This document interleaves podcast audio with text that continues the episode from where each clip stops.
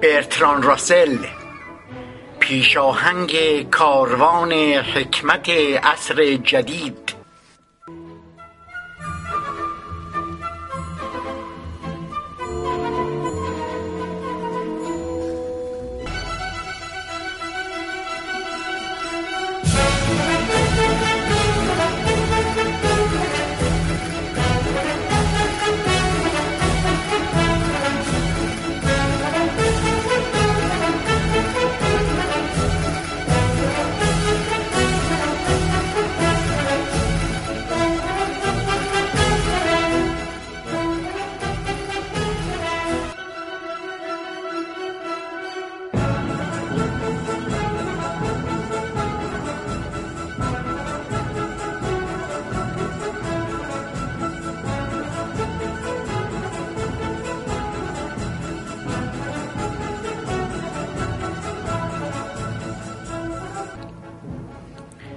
این بحث بعد از اشاره به برتراند راسل، نویسنده کتب ارزشمندی چون مدخل فلسفه ریاضی، تاریخ فلسفه غرب، جهانبینی علمی و بولشویسم در تئوری و عمل، به گفتگوی وی با سی بی سی و بی بی سی، مصاحبه تاریخی با راسل اشاره می کنم. سپس به راسلز تیپوت، قوری برتراند راسل، می پردازم.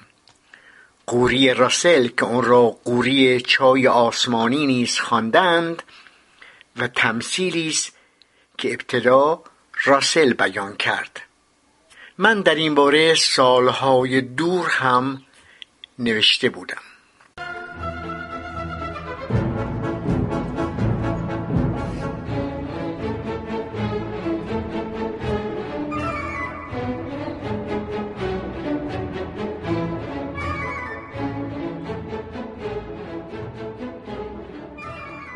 برتراند راسل، نویسنده کتب ارزشمندی چون مدخل فلسفه ریاضی، تاریخ فلسفه غرب، جهانبینی علمی و بولشویسم در تئوری و عمل، مدافع سرسخت تجربه گرایی و پیشگام تحلیل منطقی بود. او در تأسیس و تکمیل علم منطق جدید و در موضوع معرفت انسانی سهم زیادی داشت. برای راسل چگونگی کارکرد ذهن، شیوه تجربه کردن جهان پیرامون، ذات واقعی معنای کلمات و جملات بسیار اهمیت داشت. اما دلمشغولی‌های منطقی و جلوس بر بام دانشها نتوانست او را از سهیم شدن در چالش‌های اجتماعی باز دارد. راسل با جنگ و بیدادگری کنار نمی آمد و به همین دلیل در خلال جنگ جهانی اول از دانشگاه اخراج شد و به زندان افتاد. از نازیسم، از جزمیت فلسفه حزبی در شوروی و از تجاوز آمریکا به ویتنام، هر سه به شدت انتقاد می‌کرد. برتراند راسل برای جستجوی حقیقت فقط به فرمول‌های خشک منطق و ریاضی محدود نماند. در دفاع از حق رأی زنان، صلح، حقوق مردم جهان سوم و انتقاد شدید از حکومت‌های مستبد لحظه‌ای تردید نکرد و حقیقت را فدای مصلحت ننمود. با وجود شور و شوق اولیه‌اش به انقلاب اکتبر، وقتی به شوروی سابق پا گذاشت، آنچه را نباید می‌دید دید و اون چرا نمیخواستند بگوید گفت، و این موضوع را در کتاب تئوری و عمل بولشویسم تشریح کرد. به قول خودش تأسف آمیخته به کینه پراودا، روزنامه‌ای که نام خود را حقیقت گذاشته بود، پراودا. به قول خودش تأسف آمیخته به کینه پراودا بیدلیل نبود، چون خلاف جریان آب شنا کرده و نوشته بود طرز تفکر و اندیشه‌ای که در آغاز امر انگل‌های نیمه گندیده دنیای کهنه تزاری را منهدم ساخت، طرز تفکر کسانی که گمان می‌رفت عشق سرشار و بی انتهایی نسبت به بشریت و احتیاج شدیدی به عدالت اجتماعی قلوبشون را آکنده است، بعد از پیروزی انقلاب به صورت احساساتی ناراحت کننده و مزاحم در آمد، چون دیگر به وجود آنها احتیاج نبود. راسل نوشت من این گونه احساسات را به شمع‌هایی که زیر بنایی میزنند و یا تاقی را به وسیله آنها سر پا نگه می‌دارند تشبیه می‌کنم که وقتی تاق مرمت شد و درزهای آن به هم برآمد دیگر به آنها احتیاجی نیست و شمع‌ها را برمی‌دارند. حالا که خرها از پل گذشته، تمام کسانی که هنوز اون خمیرمایه انقلابی تحریکشون می‌کند و به عمل وادارشون می‌سازد، موی دماغ و مزاحمند، مورد تنفرند و محکوم به نیستی. راسل نوشت در شوروی اینکه استالین همیشه حق داشته است و دارد دائما باید بر زبان بیاید. استالین در هر موردی حق دارد. استالین چیزی جز تحسین و تمجید را نمیتواند تحمل کند و تمام اون کسانی را که نمیتوانند تحسین کنند رقیب خود میپندارد. از جمله مشغولیت‌های برتراند راسل نگارش کتاب‌های نظری بود که رفته رفته جنبه‌های عملی پیدا می‌کرد و نیز کتاب‌های دارای جنبه عملی که به نظر می‌گرایید. سال هزار و نهصد و پنجاه برای دریافت جایزه نوبل راهی استکهلم شد و آنجا او را قهرمان آزادی کلام و پیشاهنگ کاروان حکمت عصر جدید خواندند. پیش از رسیدن به استکهلم، هواپیمای حامل وی به واسطه حادثه سوئی در دریا افتاد. تک و توک مسافرینی توانستند با شنا خود را به ساحل برسانند و برتراند راسل جلودارشون بود. پیر و سال خورده بود، اما جوانانه می اندیشید و عمل می کرد. وقتی در هشتاد سالگی بار دیگر ازدواج نمود، گفت تازه آغاز زندگی است. در پاسخ به این سوال که من برای چه زیستم، گفت سه شور ساده اما به غایت نیرومند بر زندگانی من فرمان راندند: آرزوی عشق، پیجویی دانش و دلسوزی توانفرسا بر رنج و درد آدمیان. آن سه شور چونان بادهای سهمگین مرا در جریان سرکش خود بر اقیانوس ژرف افسرده دلی سرگردان ساخته تا آستانه ناامیدی بردند. من در پی عشق بودم، از آن روی که عشق نشعه می آورد، نشعه‌ای چنان شگرف که چه بسا خواستم برای چند ساعت از اون از بازمانده عمر بگذرم. باز در پی عشق بودم، از اون روی که عشق تسکین دهنده تنهایی است، تنهایی هراسانگیزی که چون بدون دانستگی یابی چنان است که گویی از فراز لبه دنیا به ژرفای تیره مغاکی سرد و بی انتها می نگری. سرانجام باز هم در پی عشق بودم، چرا که در پیوند عشق چشمانداز بهشتی را که قدیسان و شاعران به تصویر درآورده‌اند دیدم.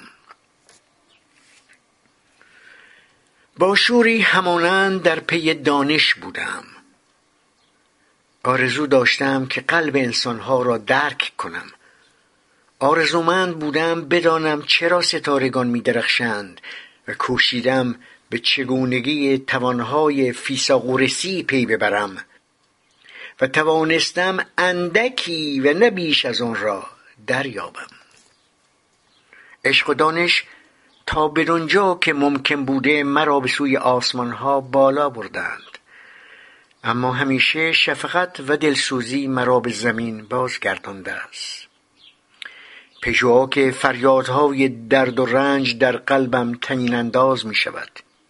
کودکان گرسنه قحطی زده، قربانیان شکنجه دیده از جور ستمگران، پیران فرتوت که باری سنگین بر دوش فرزندان خود هستند و سراسر دنیای تنهایی و فقر و دردی که زندگانی آرمانی انسانی را مسخره جلوه‌گر می سازد.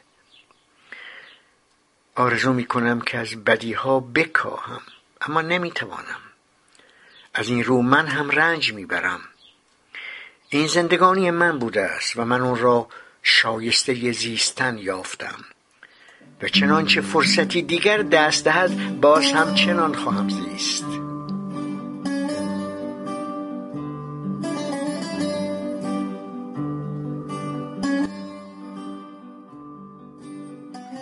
گفتگوی برتراند راسل با شبکه خبری سی بی اس نیوز که اشاره خواهم کرد مربوط است به سال هزار و نهصد و پنجاه و نه. متن اون گفتگو را همچنین بخش آخر مصاحبه بی بی سی با وی که اون هم مربوط به سال هزار و نهصد و پنجاه و نه میلادی است به فارسی آوردم. خبرنگار سی بی سی با اشاره به کتاب راسل چرا من مسیحی نیستم، Why I Am Not a Christian، از او میپرسد Why are you not a Christian? Because I see no evidence whatever for any of the Christian dogmas. I've examined all the stock arguments in favor of the existence of God, and none of them seem to me to be logically valid. چرا شما مسیحی نیستید؟ راسل میگوید چون برای جزمیات و آموزه های مسیحیت مدرک و شاهدی نمی بینم و تمام مباحثی که در زمینه وجود خدا ادعا دارند را هم بررسی کردم و هیچ کدامشون به نظرم معتبر و منطقی جلوه نکرد.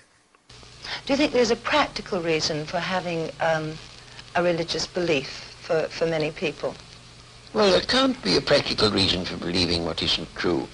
Uh, that's quite, uh, at least I rule it out as impossible. Either the thing is true or it isn't. If it is true, you should believe it, and if it isn't, you shouldn't. And uh, if you can't find out whether it's true or whether it isn't, you should suspend judgment. But you can't, uh, it seems to me, a fundamental uh, dishonesty and a fundamental treachery to intellectual integrity to hold a belief because you think it's useful and not because you think it's true. فکر میکنید که برای خیلی از مردم دلیل عملی پرکتیکال برای باور مذهبی داشتن وجود دارد؟ ببینید چیزی که اساساً حقیقت ندارد دلیل عملی نمیتواند داشته باشد. نمیشه چیزی که حقیقت ندارد باور داشته باشیم. دو حالت که بیشتر نیست، یا چیزی واقعی است و حقیقت دارد یا ندارد. اگر حقیقت دارد باید پذیرفت و در غیر این صورت نباید بدون باور داشت. اگر هم نمیتوانیم بفهمیم داستان چیست، خب قضاوت خودمون را معلق نگه میداریم. از دیدگاه من این یک فریب و خیانت بنیادین در حق یک پارچگی فکری است که به چیزی اعتقاد داشته باشیم چون فکر میکنیم مفید است و نه چون معتقدیم حقیقت دارد. Well, I was thinking of those people who find that um, some kind of religious code helps them to live their lives. It gives them a very strict set of rules, the rights and the wrongs. Yes, but you know, those rules are generally quite mistaken. Uh, a great many of them do more harm than good, and uh, it would, they would probably be able to find a rational morality that they could live by if they dropped this uh, irrational, traditional, taboo morality that comes down from savage ages. خبرنگار میپرسد مردمی هستند که فکر میکنند باورهای مذهبی بهشون یک دستورالعمل جامع و چهارچوبوار برای زندگی میدهد، بایدها و نبایدها را مشخص میکند و راهنمای عمل است. ببینید، اون بایدها و نبایدها اساساً اشتباه است. بسیاری از اونها بیش از اون که خوب باشن بدند و ضررشون بیشتر از فایدهشونه. اگه داده های غیر عقلانی که از عصر بربریت به جا مانده کنار گذاشته شود، اصول اخلاقی مدرن امروز جایگزین خواهد شد. But are we uh, perhaps the ordinary person perhaps isn't strong enough to find this own personal ethic? They have to have something imposed upon them from outside. Oh, I don't think that's true. And what is imposed on you from outside is of no value whatever. Doesn't count. ولی شاید یک آدم معمولی اونقدر قدرت فکری نداشته باشد آقای راسل که قوانین اخلاقی مدرن را پیدا کند و به راهنمایی از بیرون خودش نیاز دارد. این توجیه برای من فاقد ارزش است. چرا؟ چون اون چیزی که از بیرون به آدم گفته بشود و غلط باشد ارزش اخلاقی ندارد. Well, you were brought up, of course, as a Christian. When did you first decide that you did not want to remain a believer in the Christian ethic? I never decided that I didn't want to remain a believer. I decided between the ages of fifteen and eighteen. I spent almost all my spare time thinking about Christian dogmas and uh, trying to find out whether there was any reason to believe them. And by the time I was eighteen, I discarded the last of them. Do you think that that gave you an extra strength in your life?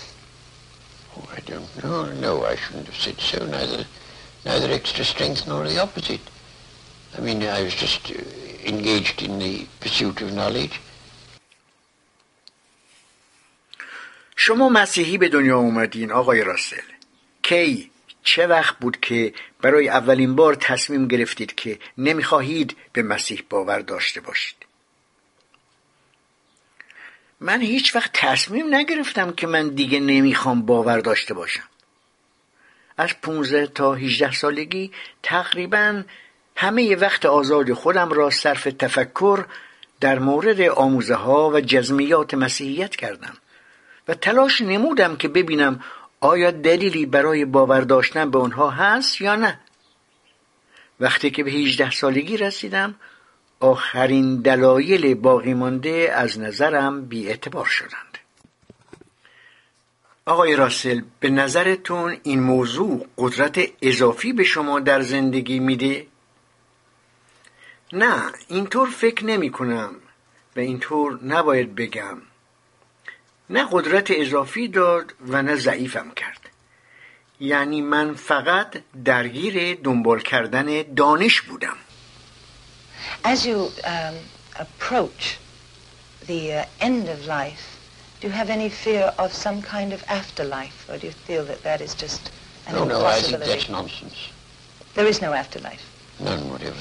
Do you have any fear of something that uh, is common amongst atheists and agnostics who have been atheists or agnostics all their lives, who are converted just before they die to a form of, of religion? Well, you know, it doesn't happen nearly as often as religious people think it does, because religious people, most of them, think that it's a virtuous act to tell lies about the deathbeds of agnostics and such. Uh, matter of fact, it doesn't happen very often. خب الان که شما دارید به اواخر عمرتون نزدیک میشید، آیا هراسی، بینی از اون دنیا و زندگی پس از مرگ دارید؟ نه، اصلاً همچین چیزی بی‌معنی است. حیات پس از مرگ وجود ندارد. حیات پس از مرگ نداریم؟ ابدا، چنین چیزی وجود ندارد. هیچ ترسی دارین از این که چیزی فرا برسه که باعث بشه شما هم مثل خیلی از ناباوران در لحظات آخر عمر تغییر عقیده بدین و به مذهب اعتقاد پیدا کنین؟ ببینین، این قضیه به اون شدتی که مذهبیون تصور میکنن پیش نمیاد. برای اینکه مذهبیون بیشترشون فکر میکنن اگه این داستانهای دروغ را در مورد ایتئیست ها تعریف کنن کار ثوابی کردن. واقعش اینه که این ماجرا که شما گفتید اونقدرها هم اتفاق نمیافتد. بخش دیگری از مصاحبه راسل که در این فیلم نیست. اگه شما مردید و پس از مرگ متوجه شدید جهان خداداش، چه میکنید؟ به خدا میگم، یا ذهن منو ساده تر میساختی که تو رو باور کنم، یا خود را ظاهرتر میساختی تا من وجود تو را عیناً یافت کنم.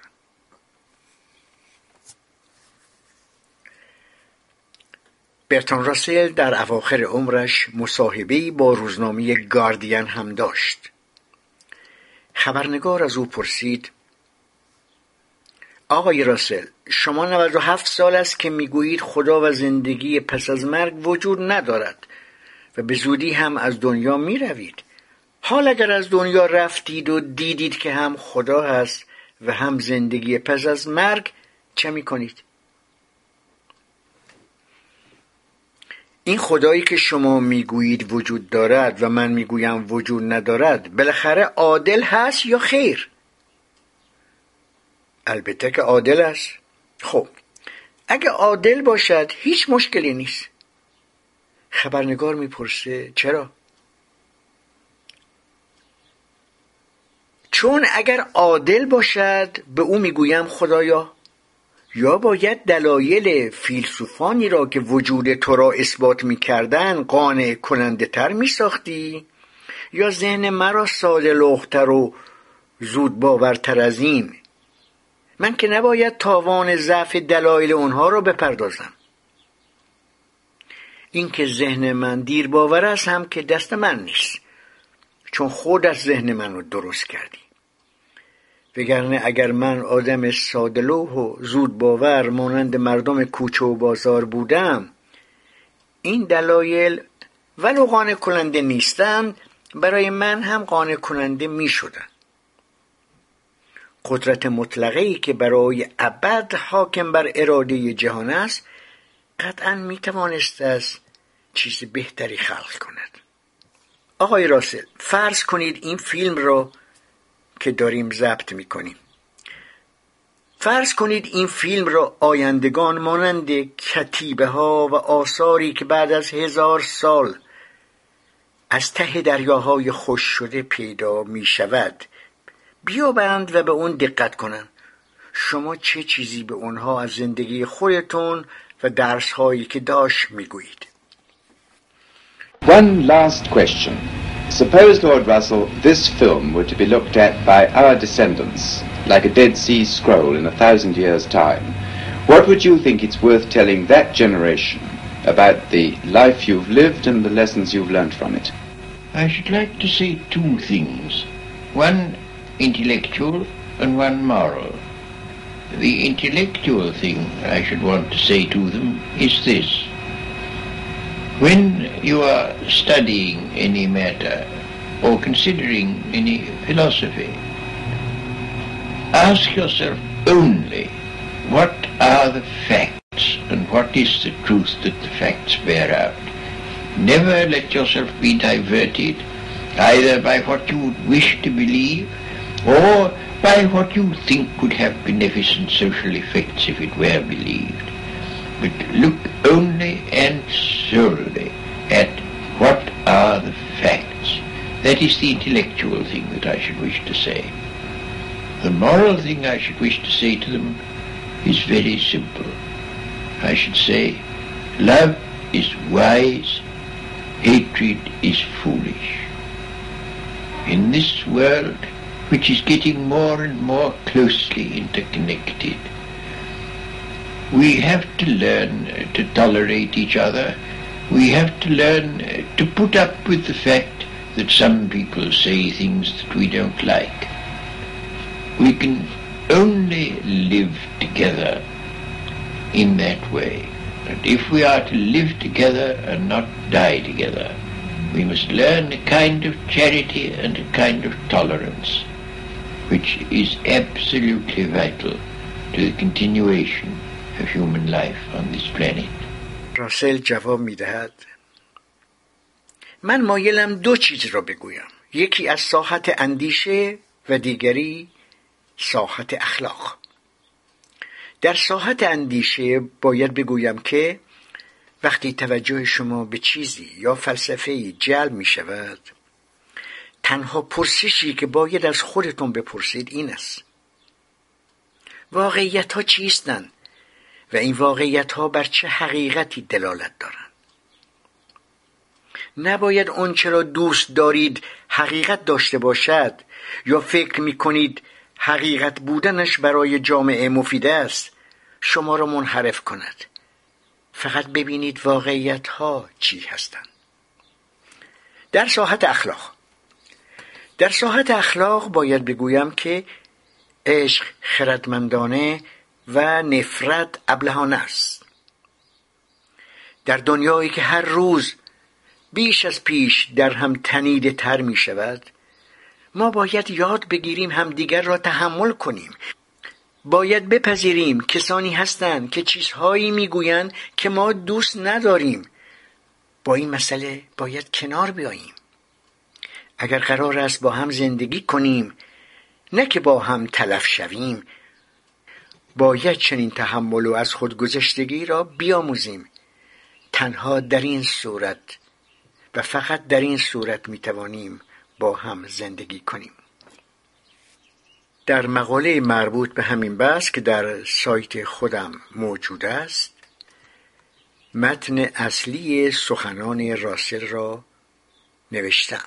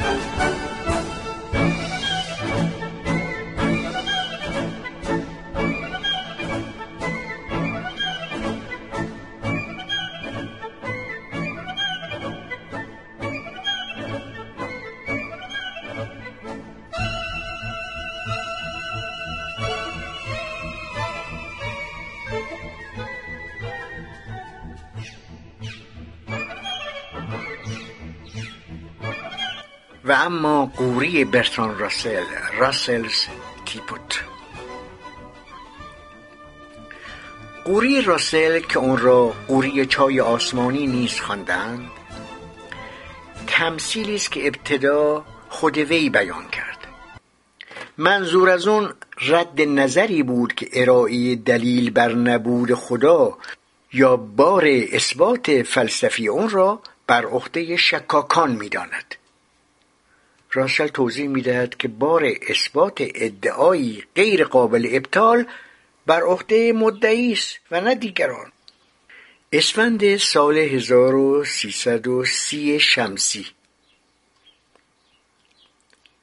برتراند راسل در مقاله‌ای تحت عنوان آیا خدایی هست چنین نوشت: اگر من مدعی می شدم که در منظومه شمسی میان زمین و مریخ یک قوری چینی دور خورشید می گردد، هیچکس قادر نبود مدعای مرا رد کند، مشروط به اون که حواسم می بود که در ادامه بگویم این قوری اونقدر کوچک است که حتی با قوی ترین تلسکوپ ها هم قابل رؤیت نیست. اما اگر تا اونجا پیش می رفتم که می گفتم چون مدعای من ابطال ناپذیر است جایز نیست عقل بشر به اون شک کند، به حق به یاوه‌گویی متهم می شدم. با این حال اگر وجود این قوری در کتب قدما تایید شده بود و اون را حقیقتی قدسی شمرده و هر یک شنبه در کلیسا درباره اون به وعظ می پرداختند و در مدارس اون را به ذهن کودکان فرو می کردند، تردید در وجود اون نشانه نامتعارف بودن تلقی می شد و شخص شکاک را در عصر روشنگری به نزد روانپزشک و در دوره پیش از اون به دادگاه تفتیش عقاید می فرستادن.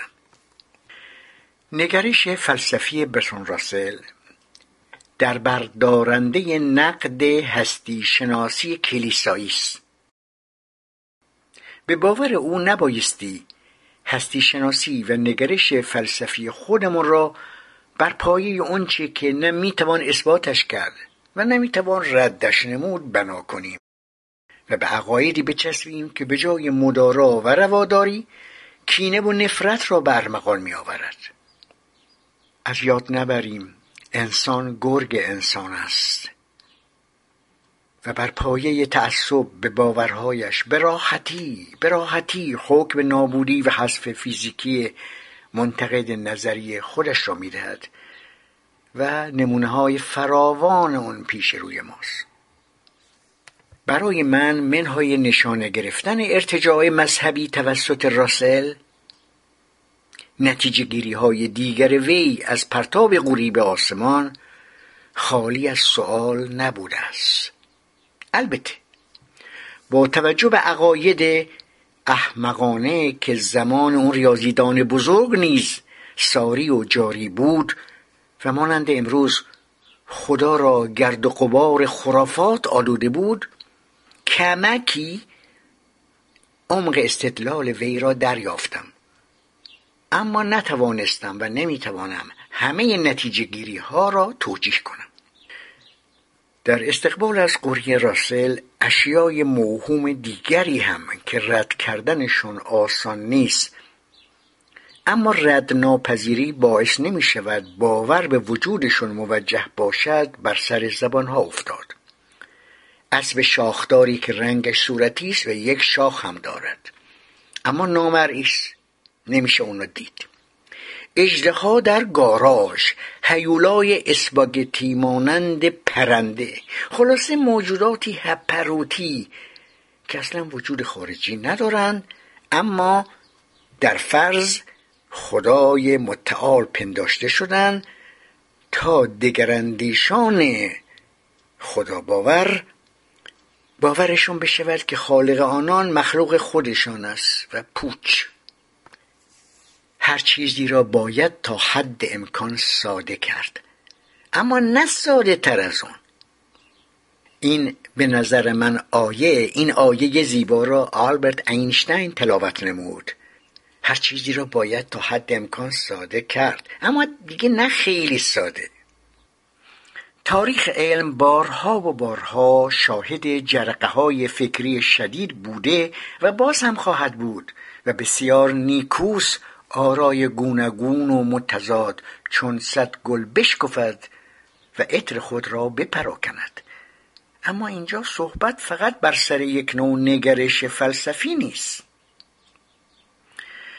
برخلاف فرهیختگانی چون برتراند راسل و دانیل دنت که با ارزیابی‌های شتاب زده میانه نداشته بر فروتنی علم تأکید می‌کنند، برخی با دخیل بستن به قوری کیهانی و این پندار که تنها خودشون به اصل تکامل انواع و انتخاب اصلح معتقدند، همه باورهای کهن و نه کهنه کهن همه باورهای کهن را به وهم و خیال و ارتجاع نسبت میدهند. از دید آنان دگراندیشان چون از دین بری نشدند، پرسش ستیزند، ستم پذیر هم هستند و همه لابد از جنس شاکیان سقراط و بازجویان گالیله و قاتلان ژردانو و عاملان سنگسار. کسانی که گمان می‌کنند با هیستری ضد مذهبی دشنه ارتجاع غلاف می‌شود، گفتند خدا باوران از بس باورهای خودشون را تکرار می‌کنند برایشون وهم و خیال و یقین جلوه می‌کند. ولی همین استدلال در مورد قوری راسل هم صادق است. از بس قیاس مع الفارق قوری کیهانی به مذاق شبه ایتئیست ها مزه کرده و تکرار شده، جنبه خیالی و غیر واقعی اون دیده نمی شود. بگذاریم که از نظر ریاضی ابتدا می بایست حرکت اون به اصطلاح قوری میان زمین و مریخ تایید بشود و خود راسل که عالماً عامداً وجود اون را فرض فرض نمود، بیشتر از هر کسی میداند که اون قوری شکستنی چقدر پا در هواست. تازه باید اون پندار، اگر قرار است با خدا این همانی شود، باید اون پندار رنگ و بوی حقیقت داشته و در آیین‌های مردم در قرون و اعصار راه یابد. خیلی ها آمدند و خیلی حرف‌ها زدند و امر به تکرار کردند، اما چون کفهای روی آب گم و گور شدند. توده های مردم باید اون پندار را با دل و جان بپذیرند و با اون اخت بشوند. اون پندار در اینجا قوری باید کسانی را هم که نه پرسش ستیزند و نه ستم پذیر و باورهایشون معلول ترس و نفع و جهل بشر اولیه در برابر طبیعت اسرارآمیز نیست، اونها را هم باید جلب کند و برای مبارزان راه آزادی که در مصاف با عمله استبداد به قلب آتش می روند سد و دیوار نباشد. اما قوری راسل پر از اما و اگر است و با اگر و مگر و وهم و خیال نمیتوان همه چیز را وهم و خیال جلوه داد. دستاوردهای تکامل و فیزیک میگوید که سخت‌ترین، سنگ‌ترین و چگال‌ترین صخره‌ها و سنگ‌ها که مغز ما میشناسد و جامد و نفوذناپذیر تعریفش میکند، پر از خالیس، پر از خالیس و چون نسیم سحرگاهان لطیف و سبکبال. اما دست‌های ما که با مغزمون بده و بستان دارند سیخکی رفتار کرده و لطافت و خلأ عظیم درون سنگ سخت را حس و باور نمی کنن. اصلا به اون راه ندارن. تکامل آدمی اونگونه نبوده که بتواند در دنیای اتم‌ها چرخ بزند و فضاهای خالی و بیکرانش را دور بزند. هل سیاحت را رها کن کبروکین، نیست جیحون نیست جو، دریاست این. وانگهان دریای ژرف بیپناه، در رباید هفت دریا را چکاه. راز و رمز این جهان زنده و زیبا و این همه نقش عجب در گردش پرگار اونقدرها هم ساده و پیش افتاده نیست که با یک قوری چایی حل و فصل بشود و اژدهای گاراژ و اسب نامرئی تکشاخ و اسپاگتی پرنده ریش ریش حرف آخر را بزند. نیزبازی اندر این گوهای تنگ، نیزبازان را همی آورد به تنگ. اضافه کنم که ریچارد داوکینز تمثیل قوری راسل را بارها در نوشته‌های خودش به کار برده و در بحث با لارنس کراوس فیزیکدان هم به اون توسل جسته و توهم خداوند را با قوری کیهانی این همانی کرده است که البته جای نقد دارد. خانم ها و آقایان محترم، از شما سپاسگزاری می کنم که وقت گذاشتید و به این بحث توجه فرمودید.